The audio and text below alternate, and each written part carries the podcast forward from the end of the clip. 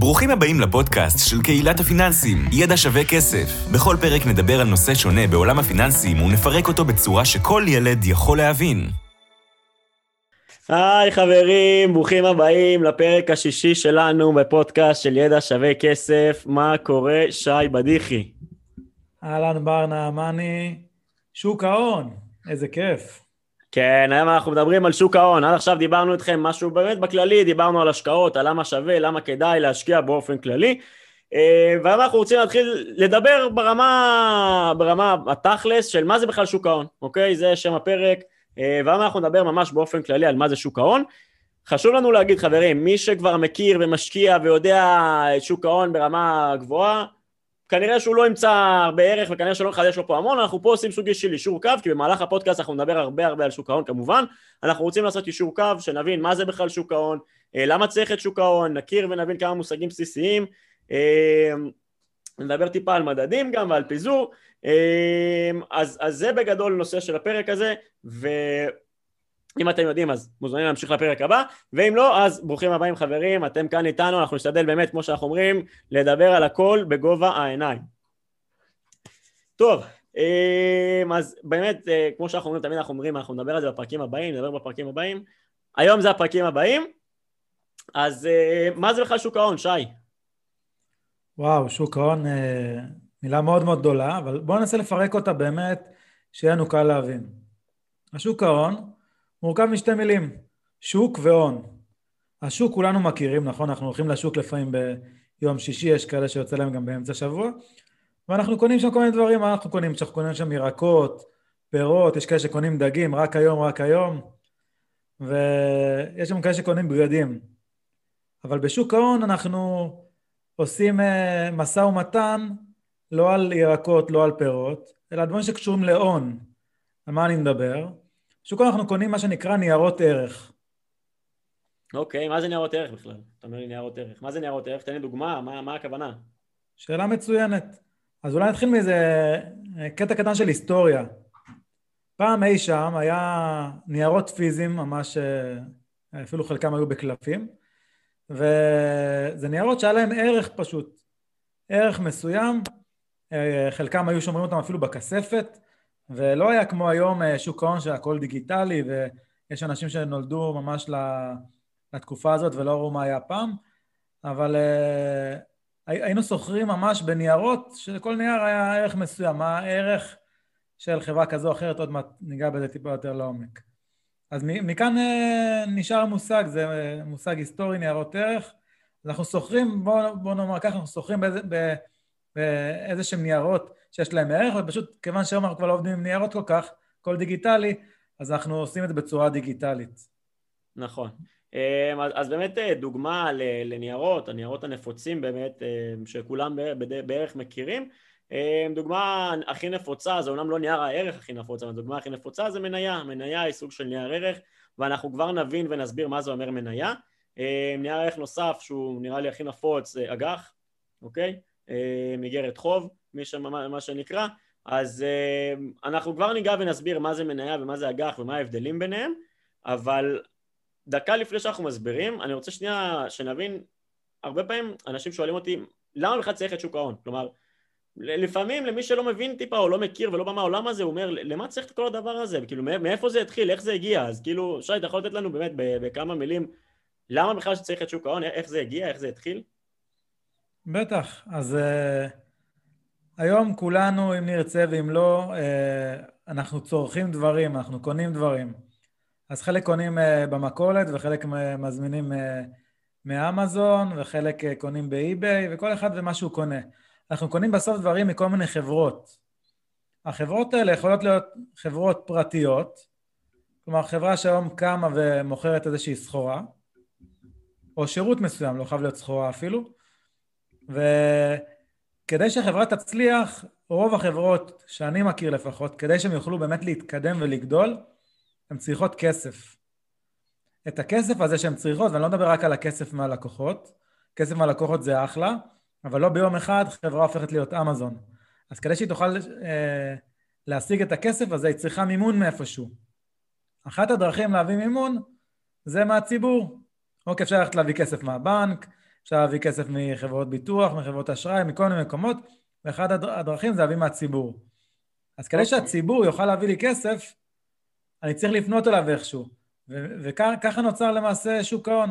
כלומר, אני יכול לתת איזה, ש... איזה שהם אחוזים מהחברה שלי, שיש לה איזשהו שווי מסוים, זה נקרא ואליואציה, מה שנקרא, ובתמורה אה, אתם תיתנו לי כסף ואתם, יהיה לכם אחוזים אה, בחברה שלי. זה ממש ממש בגדול, איך אני אה, מקבל כסף אוקיי, אז, אז בוא, בוא ניקח איזה דוגמה, בוא ניקח דוגמה, סתם נגיד אבי מחשבים, בחור בשם אבי שרוצה לפתוח חברה, הוא פתח חברה והוא מוכר מחשבים, לצורך העניין, סתם אני זורק, אני לא יודע אם יש מישהו בשם אבי שמוכר מחשבים, אם כן, קיבלת פרסומת בחינם אבי, אמ, אבל שורה תחתונה אבי פותח אה, סניף בעיר שהוא גר בה, לא משנה איפה, נניח ברמת גן ואוקיי העסק מצליח ומתקדם ואבי מצליח, אה, הוא השקיע הון ראשוני בשביל לפתוח את העסק נגיד אבל אה, מה שנקרא הוא מצליח ומתקדם ומתפתח ומרוויח אחלה כסף ואפילו אולי פותח עוד סניף ברמת גן כי הוא רואה שהוא מאוד מאוד מצליח ואבי מה שנקרא חולם בגדול, אוקיי? אבי חולם בגדול, אבי רוצה לגדול, ואבי רוצה למכור מחשבים עכשיו בכל הארץ. אבי יש לו system, יש לו עובדים טובים, הוא יודע איך הכל עובד, הוא יודע איך הכל מתקתק, יש לו תוכנות, יש לו כל מה שצריך ויש לו system ויש לו עסק שעובד טוב, והוא רוצה לגדול. הוא אומר של סניף אחד הוא מרוויח איקס שקלים בשנה, אמ, למה לא לגדול ולעשות את זה ביותר? אמ, אז העניין שבשביל לגדול, באמת אנחנו צריכים, אה, אנחנו צריכים כסף, כמו שאמרת, כמו ששי אמר קודם, אנחנו צריכים כסף.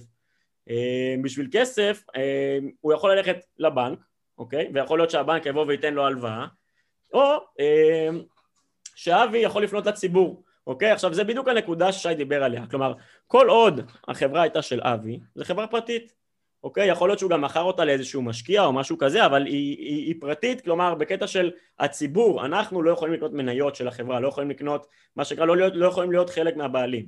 אבל אם אנחנו רוצים, אם אבי רוצה למכור חלק מה, מה, מהחברה שלו, ממש אחוזים מהחברה, אוקיי?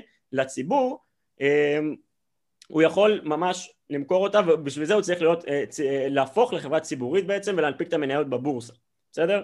אז אנחנו הזכרנו את המונח מניה ומונח ואג"ח, אנחנו כבר מדברים על זה, אבל הרעיון הכללי זה שהבורסה אה, וחברה היא פרטית או ציבורית, היא הופכת לציבורית בשביל לגייס כסף, זה בגדול המטרה העיקרית של חברות שהופכות לציבוריות, בסדר? זה ממש בגדול, כלומר יש להם אופציה ללכת לצורך העניין לבנק, אבל בבנק, לבנק לוקח ריבית, או לפעמים הבנק לא רוצה לתת הלוואה, בסדר? או לפעמים אנחנו לא רוצים להחזיר הלוואה, הרי אנחנו רוצים לגדול אולי ולא מתאים לנו רגע להחזיר הלוואה, אנחנו רוצים למכור חלק מהחברה ולקבל על זה כסף, בסדר? עוד, עוד דבר שכדאי uh, להזכיר בהקשר של uh, ציבורי ופרטי, בהקשר של חברות, אז חברה פרטית היא חברה פרטית, מה זה אומר? שהיא לא מחויבת לספק מידע, לא כמה עובדים יש לה, לא מה יש לה בדוחות, לא כמה הרוויחה, כמה הפסידה, לא מחויבת כלום. חברה ציבורית... לא מחויבת מה? להציג את זה לציבור, לא לרשות המס כן. או משהו כזה, רשות המס זה משהו אחר, אנחנו מדברים על הציבור. חברה ציבורית, כשמה כן היא, היא ציבורית. זאת אומרת שכל רבעון היא מחויבת להוציא דוח. דוח עם כללים מאוד מפורטים, מה יהיה בדוח, ובדוח הזה אנחנו נדע כמה, כמה הרוויחה או כמה הפסידה, אנחנו נדע אה, אה, על כמות העובדים, על הגדילה ועוד כל מיני פרמטרים אה, שמה שנקרא זכות הציבור לדעת, וככה אנשים יוכלו לדעת האם שווה להם להשקיע בחברה או לא, יראו האם החברה מתפתחת בכיוון הנכון או לא מתפתחת בכיוון הנכון. עוד אנקדוטה שאפשר לומר, אמנם אמרנו ששוק ההון, בניגוד לשוק הכרמל למשל, שהוא שוק של ירקות ופירות, אז אפשר לקחת גם אה, עסק כמו למשל רמי לוי, אז רמי לוי נסחר בבורסה, בבורסה הישראלית, ורמי לוי, לצורך העניין, מוכר בין השאר, התחיל מלמכור אה, ירקות ופירות, אוקיי? אבל הוא לקח את העולם הזה צעד אחד קדימה, והוא הנפיק את, את עצמו בבורסה. אז גם כשאני מנפיק את עצמי בבורסה, את החברה שלי, כדי לקבל כסף מהציבור, וכמו שאמרנו, לפתוח עוד ועוד סניפים, ממש מיליון סניפים לרמי לוי, לא באמת מיליון, אבל הרבה, אמ, אז אני צריך כסף בשביל לעשות את זה. יש לו סיסטם, הוא יודע בדיוק איך עושים את זה והוא צריך כסף. אז uh, עוד דבר שכדאי להכיר, אם אני עכשיו רמי לוי ועכשיו יש לי חברה פרטית שקוראים לה רמי לוי ו-100% בבעלותי, אני יכול להחליט שאני לא עכשיו הופך את כל החברה לחברה ציבורית, כלומר, אני מנפיק את כל המניות. נניח שיש לי 100 מניות בחברה, אה, אני יכול להחליט שאני מנפיק רק 20 מניות לציבור והשאר עדיין נשאר, נשאר שלי. כלומר, אני מחליט כמה, כמה, כמה אני מחלק לציבור, ובהתאם לאבליואציה, בהתאם לכמה השווי של החברה, זה השווי שיהיו למניות. זה ממש ממש בגדול, אבל אה, לפעמים חברה מנפיקה את עצמה כמה פעמים. אז כדאי... אנחנו לא, לא, לא ניכנס שנייה בפרק הזה לפחות לכל עולם ההנפקות וכמה, מה השווי של החברה ואיך קובעים את זה, זה עולם שלם ועולם גדול.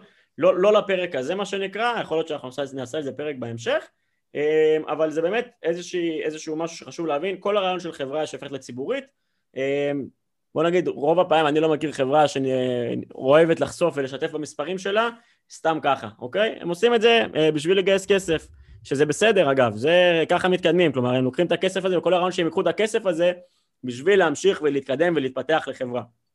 אז דיברנו הרבה על מניות, אוקיי? Um, עכשיו אנחנו צריכים להסביר מה זה. Um, אז, אז שי, אתה רוצה לתת לנו הסבר של מה זה מניה בכלל?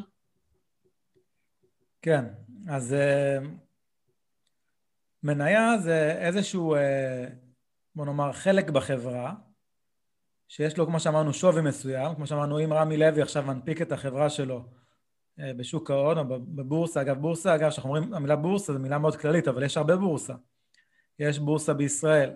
יש בורסה בארצות הברית. בארצות הברית יש כמה בורסה, אוקיי? כמה בורס, בורסאיות. כמה בורסות. כמה בורסות, כן. אז, אה, אז צריך להגיד שאנחנו אומרים אה, שוק ההון, יש הרבה שווקים, וכל שוק הוא במטבע, במטבע שונה.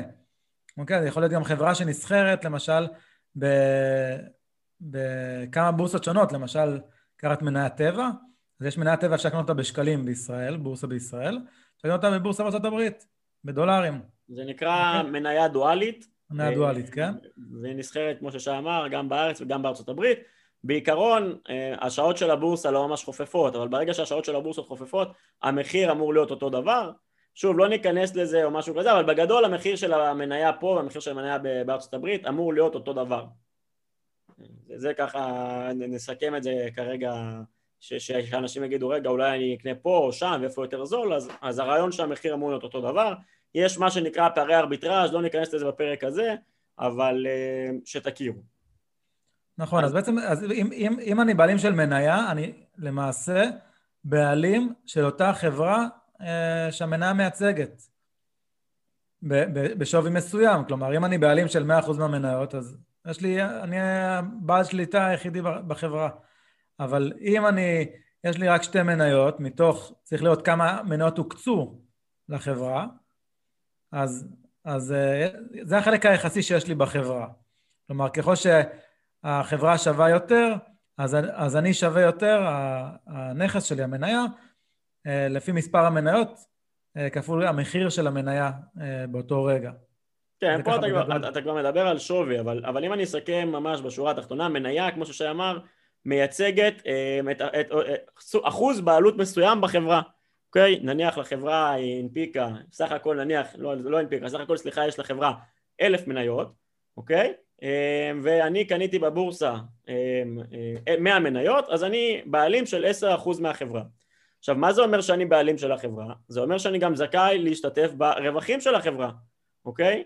כלומר, אם מנהלי החברה, אוקיי, המנכ"ל והדירקטוריון, שזה מי שמנהל באמת את החברה, מחליטים לחלק כסף, לחלק דיבידנד, זה נקרא דיבידנד, מחלקים לחלק כסף. אוקיי, נניח החברה הרוויחה בשנת 2021, אה, הרוויחה המון המון כסף, לא משנה כמה, ומחליטים לחלק. מחליטים לחלק איקס שקלים, אוקיי? אז מחלקים לכל בעלי המניות, לכל הבעלים, נכון? הבעלים זכאים לקבל את הרווח של החברה. מי הבעלים? אז כמובן, מי שהקים את החברה כנראה שנשאר לו איזשהו חלק והדירקטוריון והכל, אבל בסופו של דבר גם אנחנו הציבור שקנינו מניות זכאים לח... לקבל את החלק מהדיבידנדים. איזה חלק אתם שואלים? באופן יחסי, אוקיי? אם קודם אמרתי ש... נתתי דוגמה, מניה שיש לה, אה, חברה שיש לה אלף מניות ואני קניתי מאה מניות ממנה, כלומר עשר אחוז מהחברה ועכשיו אנחנו מחלקים, סתם אני אומר, מאה שקל דיבידנד, אז אני אקבל עשר אחוז ממנו, אוקיי? עשר אחוז ממאה שקל, עשרה שקלים אני אקבל סך הכל, בסדר? אז מניות בסופו של דבר נותנות לנו את הזכות לקבל דיבידנדים, בעיקרון גם נותנת לנו זכות להשתתף בהצבעות או משהו כזה, אבל בגלל שכשאנחנו סוחרים בבורסה וקונים מניות לרוב אנחנו לא וורן באפט או משהו כזה, אז אין לנו ממש אה, אחוזים מאוד מאוד גדולים בחברה. להגיע לשווי של 10% מחברה בדרך כלל אומר להשקיע מאות, מיליונים, עשרות מיליונים, מאות מיליונים, אפילו טריליונים, תלוי מה השווי של החברה, אז אנחנו כנראה לא נגיע לשם. אבל, אבל סתם חשוב שתכירו, שורה תחתונה מניה משקפת את הבעלות שלי אה, בחברה, אחוז בעלות מסוים, אוקיי? אגב, אה, בהקשר, בהקשר הזה, מאוד מעניין מה שבר ציין, אז אנחנו בתור משקיעים פרטיים, כנראה לא, לא יהיה לנו אחוז מאוד מאוד גדול בחברה, אבל כאשר גוף כמו גוף מוסדי, חברות ביטוח, בתי השקעות גדולים, בין אם זה בארץ ובין אם זה בחו"ל, יש להם מיליארדים או מיליונים של שקלים, דולרים, לא משנה איזה מטבע אנחנו מדברים, הם רוצים לקנות איזושהי מניה, כי הם עשו ניתוח עם האנליסטים שלהם שצריך להיכנס למניה הזאת, לפעמים הם יחליטו משיקולים אחרים, שהם לא בהכרח שיקולים כלכליים, שהם לא יקנו את המניה או יקנו אותה ב, uh, בסכום יותר קטן, רק כדי לא להתעסק עכשיו בעניין של הצבעות, כי זה הרבה overhead והרבה תקורה שהם לא רוצים אה, להכביד על עצמם. אז זה גם שיקול שהוא פחות נוגע למשקיעים פרטיים בכסף קטן, אבל למשקיעים גדולים כמו מוסדי, אה, בתי השקעות וכולי, אה, זה בהחלט שיקול לפעמים. נכון מאוד. אז זה ממש בגדול מה זה מניה בכלל ו- ולמה שאנחנו נקנה מניה, אוקיי? הקונספט, הרעיון זה קודם כל אחד, דיבידנדים, אם החברה מחלקת דיבידנד אז אנחנו זכאים לקבל ממנו כסף. אנחנו נקדיש אולי פרק אחר אה, שלם להאם חלוקת דיבידנד זה דבר טוב או לא טוב. אה, אולי במחשבה הראשונה כל אחד יגיד בטח שזה טוב, מה אני הבעלים, אני רוצה לקבל כסף? אבל אה, יש לזה גם צדדים שהם קצת פחות טובים, לפחות בעיניי אנחנו נדבר על זה בהזדמנות בפרק אחר אבל הרעיון הוא שאנחנו בדרך כלל נקנה מניה אם אנחנו מאמינים שהשווי שלה יעלה, אוקיי? ואיך השווי שלה יעלה? אם, אם, אם השווי של החברה יעלה בסדר? בסופו של דבר אם השווי של החברה יעלה, הערך של המניות שלנו יעלה. אם אנחנו נחזור אה, אחורה לאבי שהיה, שפתח אה, חנות אה, מחשבים ואבי יגיד לנו, יבוא ויציע את המניות שלו בבורסה. עכשיו נניח שהמניה של אבי, סתם אני אומר, עולה עשרה שקלים, המניה של החברה של אבי עולה עשרה שקלים. אני אמור לבוא ולהסתכל ולהגיד, אה וואו, אבי יודע מה הוא עושה, הוא כבר פתח כמה סניפים והוא מרוויח הרבה כסף, כמו ששי אמר, מציגים לנו את הדוחות, הרי אבי חייב לשתף את הדוחות הרבעוניים שלו, מה הוא עושה עם הכסף, מה הם השקיעו, כמה רווחים היו, כמה מכירות, כמה הוצאות, הכל. אז אנחנו מסתכלים על החברה, אומרים, וואלה, נשמע לנו מעניין, אני מאמין שאבי הוא מנכ"ל טוב, הוא יודע מה הוא עושה, ואני מאמין שתוך שנה או שנתיים, או לא משנה כמה זמן, אבי יעשה איזשהו אה, מהלך והחברה, והחברה תצליח ותהיה שווה יותר, וכתוצאה מזה המניה שלי תהיה שווה יותר.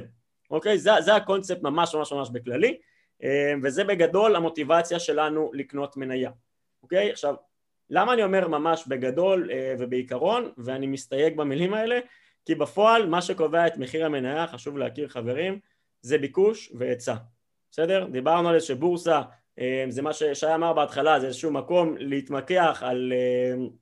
להתמקח ולקנות ולמכור מניות הרעיון זה שבסופו של דבר ביקוש והיצע כמו בכל דבר כמו בשוק ככה עובד גם, ככה עובד גם אה, עולם של שוק ההון וגם מניות בסדר? בסופו של דבר בשביל שאני אקנה מניה של אה, חברה של אבי מישהו אחר צריך למכור לי אותה אוקיי? אם אני קונה אותה בעשרה שקלים מישהו יקבל את העשרה שקלים האלה בסדר? זה משהו שחשוב מאוד להבין ובסופו של דבר בשורה התחתונה ככה נגבה השווי של המניה בסדר? השווי של המניה נקבע אה, לפי ביקוש והיצע. אם מישהו מוכן למכור אותה בעשרה שקלים ומישהו אחר מוכן לקנות אותה בעשרה שקלים, יש מה שנקרא match, ואם לא, אז לא, אוקיי? זה, זה ממש ממש בצורה מופשטת, אה, אני מקווה שזה ככה היה ברור.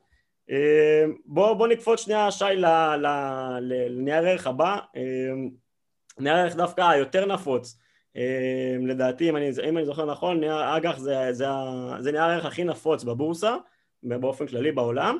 אמ, אז בוא תגיד לנו כמה מילים, מה זה בכלל אג"ח? איגרת חוב? אוקיי, okay, אז איגרת חוב אה, זה למעשה הלוואה.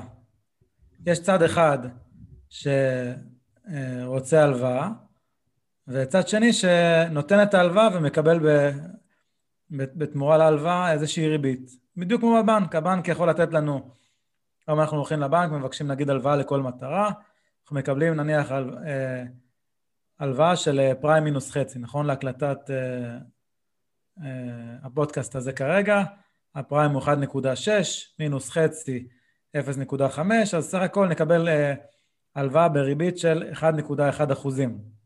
אוקיי, זה, זה אם היינו בבנק. אגב, אם שי דיבר פה סינית, לא לפחד חברים, פריים זה מה שנקרא איזשהו מונח מעולם ההלוואות, אנחנו נדבר גם עליו בפרקים בהמשך, אה, אבל כמו ששי אמר, נכון לכרגע, מה שאתם צריכים להכיר, הפריים הוא 1.6 אחוז. זה, זה, זה ממש בגדול. אז כמו, ש, כמו שלווינו עכשיו נניח 100 אלף שקל מהבנק בריבית של 1.1 אחוזים, אז אנחנו קיבלנו את ה-100 אלף שקל, לזה קוראים קרן, והריבית 1.1 אחוזים אנחנו נשלם מדי שנה, כל שנה אנחנו נשלם 1.1 אחוזים על הקרן. זה מה שהרוויח הבנק, זה הסיבה שהוא מביא לנו את הכסף. אותו דבר בדיוק באג"ח.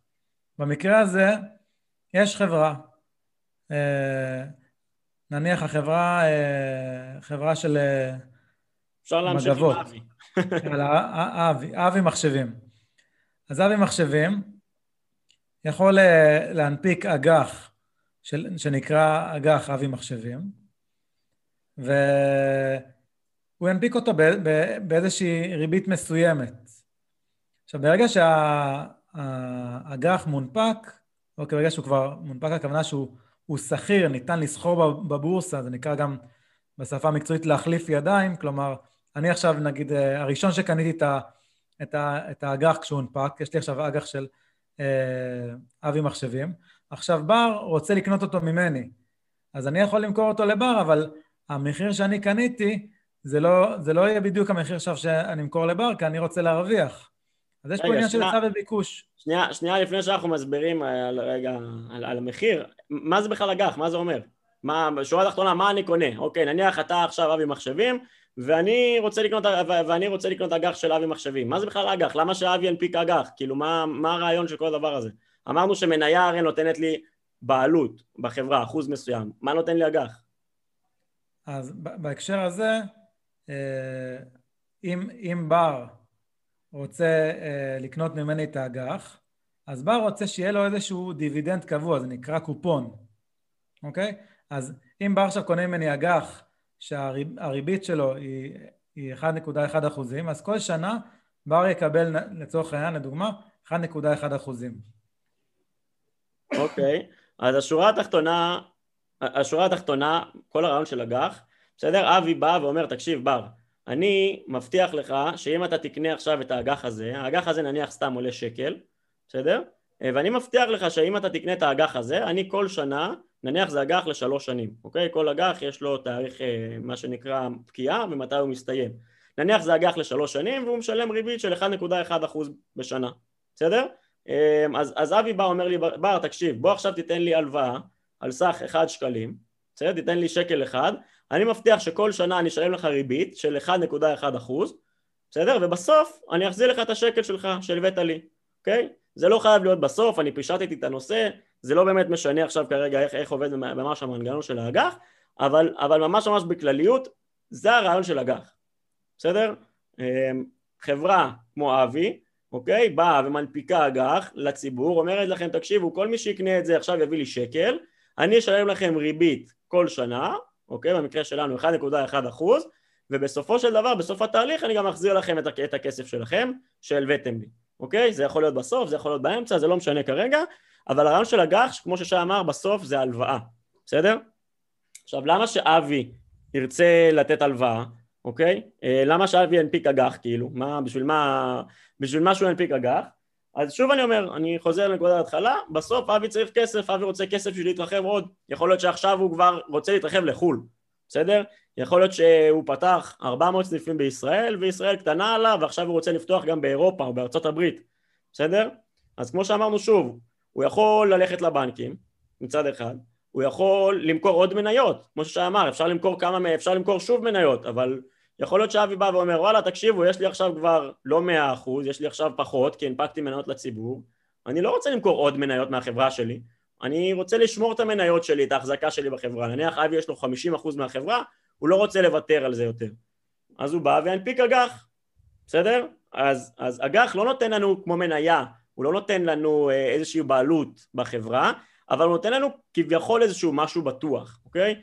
אה, למה אני אומר כביכול? כי בסוף זו התחייבות של אבי, ו- ויכול להיות שאבי בסופו של דבר, מה שנקרא, לא יצליח להחזיר את ההלוואה, אבל, בסוף, אבל ב- ב- ב- זה, יש לנו הבטחה, מה שנקרא, אה, מאבי, וכמובן זה עניינים משפטיים ועורכי דין, וזה לא כזה פשוט אה, לא להחזיר את ההלוואה, אבל ממש ממש בגדול יש לנו הבטחה מהחברה של אבי, אה, שהוא יחזיר לנו את הכסף וייתן לנו גם ריבית על ההלוואה, וזה מאוד מאוד בכללי מה זה אג"ח.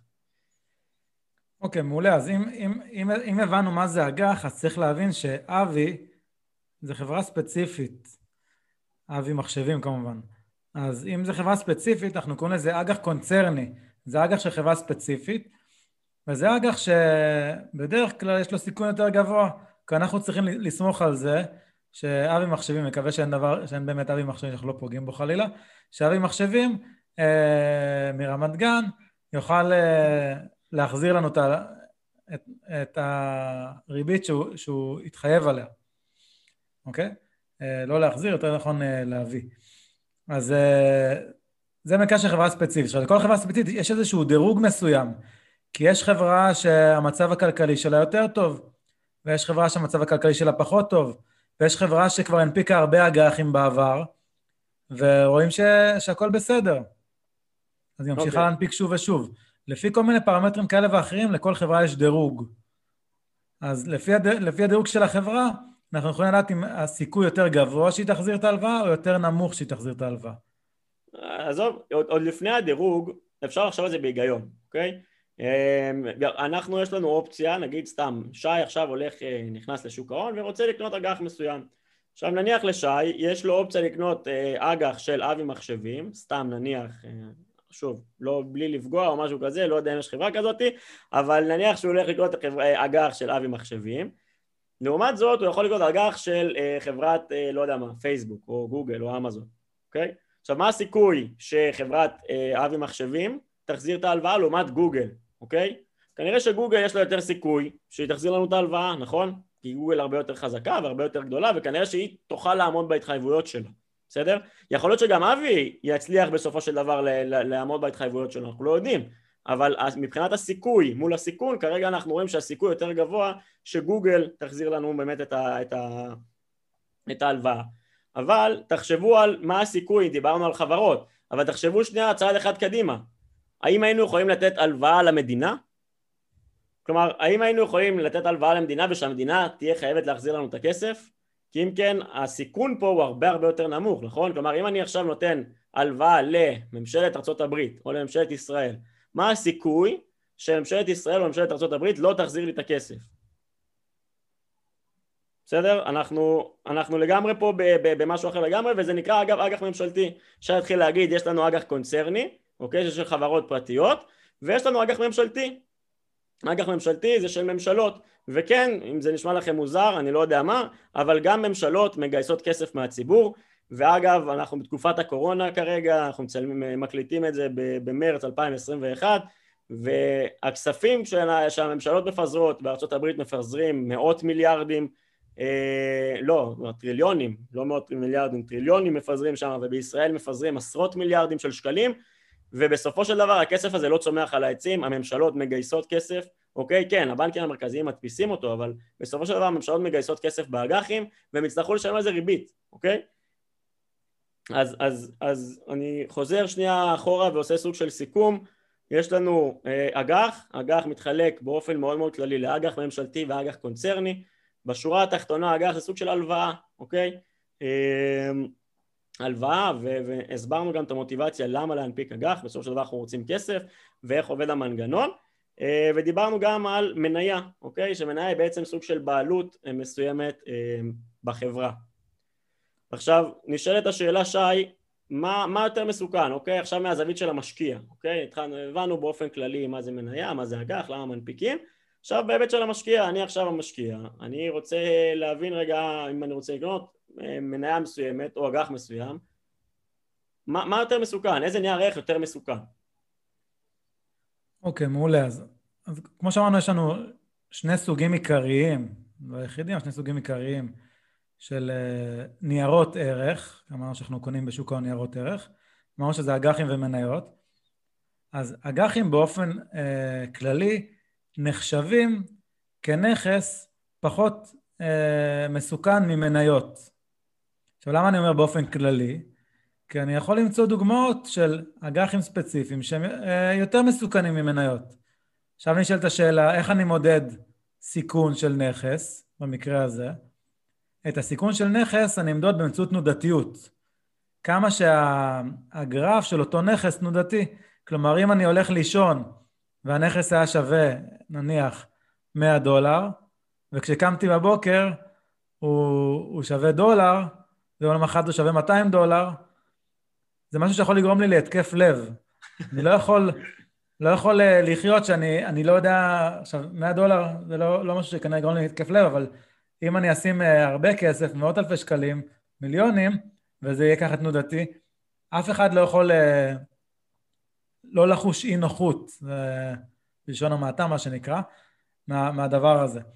ולכן ככל שנכס הוא פחות תנודתי, יותר קל לי לחיות עם זה. כלומר, כשיש עלייה מתונה, טיפה זה תיקון, ירידה טיפה למעלה, שוב עלייה, זה, זה, זה משהו שיותר קל לי לחיות איתו. אז באופן כללי, אג"חים פחות תנודתיים, אני אומר באופן כללי, יש מקרים שיש אג"חים מאוד תנודתיים, ולכן צריך לבדוק את זה, אבל אה, היום אנחנו ש... ספציפית נכון להיום מקליטים בסביבת ריבית אפס, שזה אומר שהריבית מאוד מאוד נמוכה, שואפת לאפס בכל העולם, יש מקומות שהיא אפילו ריבית שלילית, דיברנו על זה באחד הפרקים הקודמים גם, ולכן אה, העולם קצת השתגע, וזה לא, לא מה שהיה פעם, פעם אה, אג"חים היו הנכס אה, כביכול הכי בטוח, והיום יש מקרים גם שפחות. אז מעבר, קודם כל אתה צודק לגמרי, וכמו שאתה אומר, התנודתיות היא בעצם משקפת לנו סוג של סיכון. מעבר לזה, אם אנחנו נחשוב על זה שנייה בהיגיון, ואנחנו נבין שאג"ח הוא, הוא למעשה משהו שהוא יותר בטוח, כי יש פה סוג של הבטחה מסוימת, אוקיי? אמ, יש פה סוג של הבטחה מסוימת מהחברה או מהממשלה להחזיר לנו את הכסף בנוסף לריבית מסוימת, בסדר? עכשיו אם החברה או אם החברה לצורך העניין לא עומדת בהתחייבויות שלה אז מופעלים עליה סנקציות, אוקיי? זה מה שנקרא תספורת אמ, אבל בשורה התחתונה נניח במקרה תרחיש קיצוני השקענו בחברה מסוימת אמ, והחברה כשלה, אוקיי? אני לא אתן פה את אבי כי אבי הוא מצליח אבל נניח החברה לא הצליחה ופשטה רגל בסופו של דבר הרי כנראה שיש לחברה נכסים ויש לה עדיין מזומן ואולי יש לה נדל"ן מסוים שאפשר למכור אז קודם כל בעלי האג"ח אוקיי? אה, מי שחייבים להם מה שנקרא בעלי החוב יהיו האלה שיקבלו את הכסף ובסוף אם נשאר משהו ילך משהו לבעלי המניות, לבעלים, בדרך כלל לא נשאר, בדרך כלל גם בעלי האג"ח לא יקבלו את כל הכסף שלהם אבל, אבל בשורה התחתונה אמ, אם אנחנו מסתכלים על מה קורה בתרחיש בעייתי במרכאות, בתרחיש קיצון שהחברה פושטת רגל, אז מי זכאי לכסף קודם? אז קודם בעלי האג"ח יהיו אלה שזכאים לכסף ורק אחרי זה בעלי מניות אם בכלל יגיעו אליהם. אמ, אז, אז ממש ממש בכללי, הבעלות על אג"ח היא נותנת לנו איזשהו מקדם ביטחון יותר גבוה ממניה כי מניה מה שנקרא אף אחד לא מבטיח לנו שאיזושהי תשואה מסוימת, אוקיי? אז גם באג"ח התשואה היא כביכול מובטחת אבל היא לא, אין דבר כזה תשואה בטוחה במאה אחוז. אנחנו כולנו יודעים שאין דבר כזה תשואה מובטחת. אה, יש פה איזשהו סוג של הסכם ואנחנו, יש פה מילה מסוימת של הצד השני אבל בשורה התחתונה יש לנו איזשהו מילה, איזשהו הסכם לקבל תשואה מסוימת, אה, במקרה הזה ריבית אפילו מסוימת אה, לעומת מניה אוקיי? יכול להיות שהמניה אפילו לא פושטת רגל, יכול להיות שהיא לא מצליחה והמניה יורדת מסיבה כזו או אחרת, אבל היא תמשיך לשלם את החובות שלה, והאג"ח שלה ימשיך לשלם את הריבית שלו, אז, אז מחזיקי האג"ח יקבלו את הכסף שלהם, בסדר? לכן אג"ח לרוב נתפס כמשהו שהוא פחות מסוכן, כמו ששי אמר, זה לא תמיד תמיד נכון, אבל זה פחות מסוכן. חשוב לציין גם אה, שאין מתנות חינם בחיים, אוקיי? אה, אולי נותנים לכם איזה, איזה תווים מהעבודה, אולי זה חינם, אבל גם זה לא באמת חינם. אז בסופ, בסופו של דבר, אם יש לנו אג"ח שאולי הוא פחות, פחות מסוכן כי הוא פחות תנודתי, אז בדרך כלל גם התשואה, במקרה הזה הריבית, הריבית והתשואה במקרה הזה אה, הולכים ביחד, אז התשואה גם תהיה יותר נמוכה. כלומר, יש, יש פחות סיכון, הפיצוי שנקבל יהיה פיצוי יותר קטן. אם יש יותר סיכון, אה, במניות התנודתיות יותר גבוהה, אז הפיצוי הפוטנציאלי שנקבל יכול להיות יותר גבוה. יכול להיות שגם לא נקבל אותו, אבל הוא עלול להיות יותר גבוה, ולכן אה, צריך להבין שהסיכון והסיכוי הולכים אה, יד ביד אחד עם השני. נכון מאוד, זה, דיברנו על זה גם בפרקים הקודמים, חברים, השוואת הסיכון מול הסיכוי באופן כללי בעולם ההשקעות, אה, ככה היא עובדת, ובשורה התחתונה היא עובדת ככה גם כאן, ואנחנו רואים את זה גם, הסטטיסטיקות לאורך הזמן מראות שהמניות נותנות, מניבות תשואות הרבה יותר גבוהות אה, מאג"חים לטווח ארוך, אה, עשרות או מאות שנים אחורה אפשר להסתכל ולראות שהתשואות של, של המניות נותנות תשואות גבוהות יותר מאג"חים, אין מה לעשות, ככל שהסיכון יותר גבוה, אה, ככה אנחנו אמורים לקבל תשואה גבוהה יותר, ושוק ההון הוא שוק מה שנקרא משוכלל, אז, אז, אז הכלל הזה מתקיים פה. ואם אנחנו מדברים על סיכונים, שי, באמת מה שנקרא איזשהו אה, משהו אחרון, אה, נקודה אחרונה, יש לנו סיכונים, אוקיי? נניח שאנחנו רוצים לקנות איזושהי מניה, אבל איך אנחנו יכולים להפחית את הסיכון? כלומר, אם אני עכשיו רוצה לקנות מניה ואני מאמין מאוד באבי, אבל אני מפחד שאבי ספציפית, יכול להיות שהוא לא בטוח יצליח, יכול להיות שיהיה מתחרה אחר שיצליח יותר ממנו, איך אנחנו יכולים להפחית את הסיכון? מצוין, אז כמו שיש את אבי מחשבים, יש, יש כל מיני חנויות מחשבים, אה, שגם הנפיקו את עצמם בבורסה, אה, אולי באותה בורסה, אולי בבורסות אחרות. אז מה שאנחנו יכולים לעשות, אנחנו יכולים להגיד, רגע, אני מאוד מאוד מאמין בחנויות המחשבים, למשל נניח בישראל. אני רואה שהרבה אנשים צריכים מחשב בישראל, והיום אנחנו בעידן שכולם בזום, אז אנחנו חייבים שיהיה לנו מחשב כדי שנוכל לעלות לוובינרים של ידע שווה כסף ולקבל עוד ידע. חייבים. אז אם, אם זה המצב, אז אני רוצה להשקיע בכל הסקטור הזה שנקרא חנויות מחשבים בישראל. ולכן אני יכול להגיד, אני לא משקיע, אני לא יודע אם אבי הכי יצליח, אם משה הכי יצליח, אם חיים הכי יצליח, אני לא יודע איזה חנות מחשבים תצליח, אבל אני מאוד מאמין בתחום. ולכן אני יכול לקנות מה שנקרא מדד. אני יכול להשקיע במדד, שהמדד הזה זה קבוצה של נכסים, במקרה הזה נגיד, נניח מניות, אז קבוצה של מניות שיש להם איזשהו אה, מאפיין משותף, במקרה הזה כולם חנויות מחשבים. ואז גם אם אה, חנות מחשבים אחת פחות מצליחה ואחת יותר מצליחה, אני הולך עם, עם הכיוון של הזרם של הסקטור הזה. אז, אז שורה התחתונה, כמו שאתה אומר, מדד, הוא מכיל כמה מניות, נכון? הוא יכול להכיל כמה מניות, הוא יכיל את המניה של אבי והוא יכיל עוד כמה מניות, אם זה המדד של הסקטור, אוקיי? של הסקטור, כלומר של התחום הזה, של ה... נניח שיש מדד שהוא של, ספציפית של חנויות מחשבים, אז הוא יכיל כמה מניות מעולם המחשבים. אבל אם נלך מה שנקרא למדדים אה, קצת יותר אמיתיים אה, ויותר נפוצים, אז אה, נניח אם נלך על, על, על, על נראה לי, אני אגיד שאני אסתכן ואגיד בלי לבדוק שמדד הנסדק זה המדד הסקטוריאלי הכי נפוץ בעולם כרגע, לפחות אולי הכי מוכר, מדד, מדד הנסדק 100, נסדק 100 זה 100 חברות, חברות הטכנולוגיה הכי גדולות שנסחרות בארצות הברית, אוקיי? כלומר זה אם אנחנו מאמינים בטכנולוגיה, אוקיי? ואנחנו מאמינים באופן כללי אה, בחברות בארצות הברית, למרות שבתכלס אלה חברות כבר בינלאומיות, אז, אה, אז יכול להיות שנרצה לקנות אה, מדד נסדק 100 כאן זה המקום אגב להגיד חברים כמו כל פרק זה לא המלצה ולא מהווה כמובן איזשהו ייעוץ או תחליף להמלצה. הכל מה שאנחנו אומרים פה הוא נאמר במסגרת לימודית. אין לנו תעודת, ייעוץ, תעודה של ייעוץ השקעות והכל פה זה לשם הדוגמה, אנחנו מזכירים פה שמות של מדדים כאלה ואחרים, בבקשה לא לקנות סתם ככה, זה ממש ממש לא אחראי ויכול להיות מאוד מסוכן ולגרום להפסדים, לא זו המטרה, קחו את זה לתשומת לבכם. אז מה שנקרא having say that, מדד הנסדק 100 זה דוגמה מצוינת למדד שהוא סקטוריאלי, אוקיי? הוא מכיל את 100 החברות בעלות השווי שוק הכי גבוה הטכנולוגיות, עם השווי שוק הכי גבוה, אוקיי? אמ, יכול להיות שיש מדדים גם אחרים, אם אנחנו רוצים סקטורים יותר ספציפיים, אמ, זה יכול להיות מדדים של אה, חברות שמתעסקות במכונות אוטונומיות, אמ, או מדדים של אה, חברות שמתעסקות בתחום התעופה או התיירות. מדד בנקים למשל, זה מדד מאוד נפוץ. מדד הבנקים. להשקיע נגיד בבנקים. אלה מדדים סקטוריאליים, אוקיי?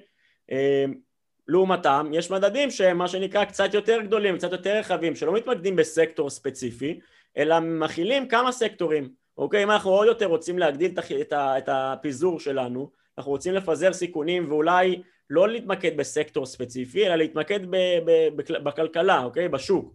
נניח אנחנו מאמינים בארצות הברית, אוקיי? מאמינים שהכלכלה עכשיו תמשיך להתפתח, אוקיי? אז המדד הכי נפוץ בעולם כרגע, כנראה, מדד ה-S&P 500 או הסנופי, אוקיי? הוא מכיל את 500 החברות הכי גדולות בארצות הברית, אוקיי? כל החברות שאתם מכירים נמצאות שם, אם זה גוגל או פייסבוק או, או בנק אוף אמריקה או אמזון או נטפליקס, כולם עם כל אלה, או אפילו טסלה אה, שהצטרפה לפני כמה חודשים למדד, כולם נמצאות שם אה, במדד הזה. אה, מדדים נוספים זה נגיד תל אביב 35, אוקיי? כמו שיש S&P 500 בארצות הברית, זה המדד הדגל המוביל, אז יש בישראל את תל אביב 35 שהוא מכיל את 35 המניות הכי גדולות בישראל, כאן אפשר למצוא מניות כמו טבע, המניות של הבנקים נמצאות שם, שופרסל לדעתי נמצאת שם, צ'ק פוינט נמצאת שם לדעתי, ועוד ועוד. בתכלס לכל מדינה שבערך בעולם, לפחות מדינות מפותחות, יש בורסה, יש לה מדד מוביל, בגרמניה זה הדאקס לצורך העניין, וכן הלאה וכן הלאה, אז באמת מדדים נותנים לנו סוג של אופציה לפזר את הסיכונים ולא לשים את כל הביצים בסל אחד. כלומר, אם אנחנו קונים מניה מסוימת, אנחנו צריכים לקחת בחשבון שאנחנו תלויים לגמרי במניה הזאת ובחברה הזאת, ואם החברה כושלת או לא מצליחה, או שהיה מגיע פתאום איזשהו מתחרה, אנחנו בסיכון, אוקיי? אנחנו קצת בסיכון, אה, ואם המניה לא מצליחה, אנחנו יכולים להפסיד חלק נכבד מהכסף. אה, לעומת זאת, כמו ששי אמר קודם, במדד אנחנו מפוזרים ולמעשה אנחנו קונים כמה וכמה חברות. אה, תלוי באיזה מדד כמובן. עכשיו שי, שאלה אחרונה ככה כדי שנסכם את הפרק. מדדים, זה משהו שאפשר לקנות אותו בעצם? כאילו איך זה קורה? איך זה עובד? זהו, אז הרבה אנשים אה, בז'רגון המקצועי, מה שנקרא, או בשיחה היומית, אומרים אה, קניתי מדד. אי אפשר באמת לקנות מדד אה, כיום. פעם כדי לקנות מדד, אה, מה שהייתי עושה, נניח אני רוצה לקנות את uh, מדד 500 אה, החברות ה, עם השווי שוק הגדול הברית, ה-S&P 500, ונניח שיש לי uh, uh, 100 דולר שאני משקיע. ונניח סתם אני ממציא שאפל היא עכשיו 10 אחוזים מהמדד. אז זאת אומרת שאני צריך לקחת 10 אחוזים מ-100 דולר, זה 10 דולרים, ולקנות עם זה רק את אפל. אבל מחר בבוקר השווי שוק של אפל יכול להשתנות. ויכולה יכולה לגדול, למשל, ל-11% מהמדד, זאת אומרת שאני צריך לקנות עוד אחוז. אתם מבינים שאם אני עושה את זה עם 500 חברות ו-500 מניות, שגם חלק מהמניות יכולות לצאת מהמדד וחלק יכולות להיכנס במקומן, זה מאוד מאוד קשה וגם זה, זה, זה לא משהו שבן אדם רגיל יכול לעשות. זאת אומרת, פעם המנהלי ההשקעות או יועצי ההשקעות, נניח בבנק, היו עוזרים לנו לעשות את זה. אבל היום העולם מתפתח, וכמו שאמרנו, אנחנו דיגיטליים, ויש לנו כלים שעוזרים לנו לעשות את זה. אתה גם לא יכול לעשות את זה, אגב, עם 100 דולר, כי מניה של אפל לבד שווה יותר מ-100 דולר. נכון. אם אתה צריך לראות מניה ספציפית אחת-אחת של כפול 500, אתה כבר תגיע לדעתי כמה עשרות אלפי דולרים, אה, מאות אלפי דולרים, אני לא יודע, אז טכנית זה גם עוזר לנו ברמה הזאת, אבל... אה, נכון, זו הדוגמה לצורך, לצורך הבהרה. אבל בסופו של דבר אנחנו לא נקנה את המדד, אנחנו, לכן אנחנו קונים מוצרים שמחכה מדד. מישהו מאחורי הקלעים דואג שאנחנו נחקה את המדד בצורה כזו או אחרת, אה, בצורה כמה שיותר טובה, שכאשר המדד עולה, אנחנו עולים איתו בשיעור דומה, כלומר כמעט באותם אחוזים. אני אומר כמעט כי זה אף פעם לא מדויק אה, בדיוק, ואם המדד יורד אנחנו יורדים גם איתו, גם כמעט באותם אחוזים. אז הדברים האלה יכולים להיעשות על ידי תעודות צה"ל שלאט לאט הולכות ונעלמות מהעולם, ועל ידי קרנות אה, אה, מחכות, או קרנות נאמנות מחכות. קרנות נאמנות מחנות, קרנות צה"ל, אנחנו לא ניכנס, ההבדלים תכלס הם לא מאוד מאוד גדולים. מבחינתנו המשקיעים, ההבדלים הם לא מאוד גדולים בין קרנות צה"ל לקרנות נאמנות או דברים כאלה, קרנות נאמנות מחכות, כן? חשוב להבין, כי יש גם קרנות נאמנות אקטיביות שזה משהו אחר לגמרי ואנחנו אולי נדבר עליו בפרק אחר, אבל אנחנו כרגע מדברים על המוצרים שהם מחכי מדד, מחכים מלשון חיקוי כמובן, אמ, אז כמו ששי אמר, מדד זה משהו שאי אפשר לקנות, אוקיי? אי אפשר לקחת ולקנות מדד S&P 500, אפשר לקנות קרן שהיא מחקה את מדד ה-S&P 500, אמ, אבל אי אפשר לקנות את מדד ה-S&P 500 איכשהו כשעצמו, בסדר? זה משהו שחשוב מאוד להבין. ואני חושב שחברים, עד כאן להיום. אני חושב ש... אני מקווה לפחות שהצלחנו לעשות קצת סדר והצלחנו לתת לכם מושג באופן מאוד מאוד כללי מה זה בכלל שוק ההון, דיברנו על, על מה זה שוק ההון ולמה צריך אותו, דיברנו על חברות ציבוריות ו, ופרטיות ודיברנו על מה זה מניה ומה זה אג"ח, אם אתם זוכרים, ממשלתי וקונצרני. דיברנו קצת על סיכונים, מה נחשב מסוכן יותר, מה נחשב מסוכן פחות ולמה ואיך אנחנו מפסיקים, יכולים להפחית את הסיכון, דיברנו על מדדים ועל קרנות ומוצרים שהם עוקבים מחכי מדד. בפרקים הבאים חברים כמובן שאנחנו נמשיך לדבר על שוק ההון אמ, ובפרקים שאחריהם גם הרבה מעבר לשוק ההון, אבל זה איזשהו ישור קו שאנחנו חייבים לעשות ואני מקווה שהצלחנו להסביר את הכל לעומק ובצורה טובה ואגב מי שלא חברים אתם מוזמנים אם משהו עדיין לא ברור מוזמנים קודם כל לפנות אלינו תמיד. בדף של הקבוצה הדף הרשמי ידע שווה כסף מקף הדף הרשמי. מוזמנים להיכנס לפייסבוק ולהגיב, אנחנו תמיד תמיד זמינים. מוזמנים תמיד לעקוב אחרינו, אנחנו פעילים בכל הפלטפורמות של הפודקאסטים, אה, אם זה אפל, אם זה גוגל, אם זה ספוטיפיי, לא משנה איפה, מוזמנים להיכנס לאתר שלנו, אה, התנ"ך של עולם הפיננסים, לקבוצת הפייסבוק, ערוץ הטלגרם, לא משנה איך חברים, אתם מוזמנים לעקוב אחרינו, לקבל ידע ששווה המון המון המון כסף. יאללה חברים, נתראה בפרק הבא. ביי.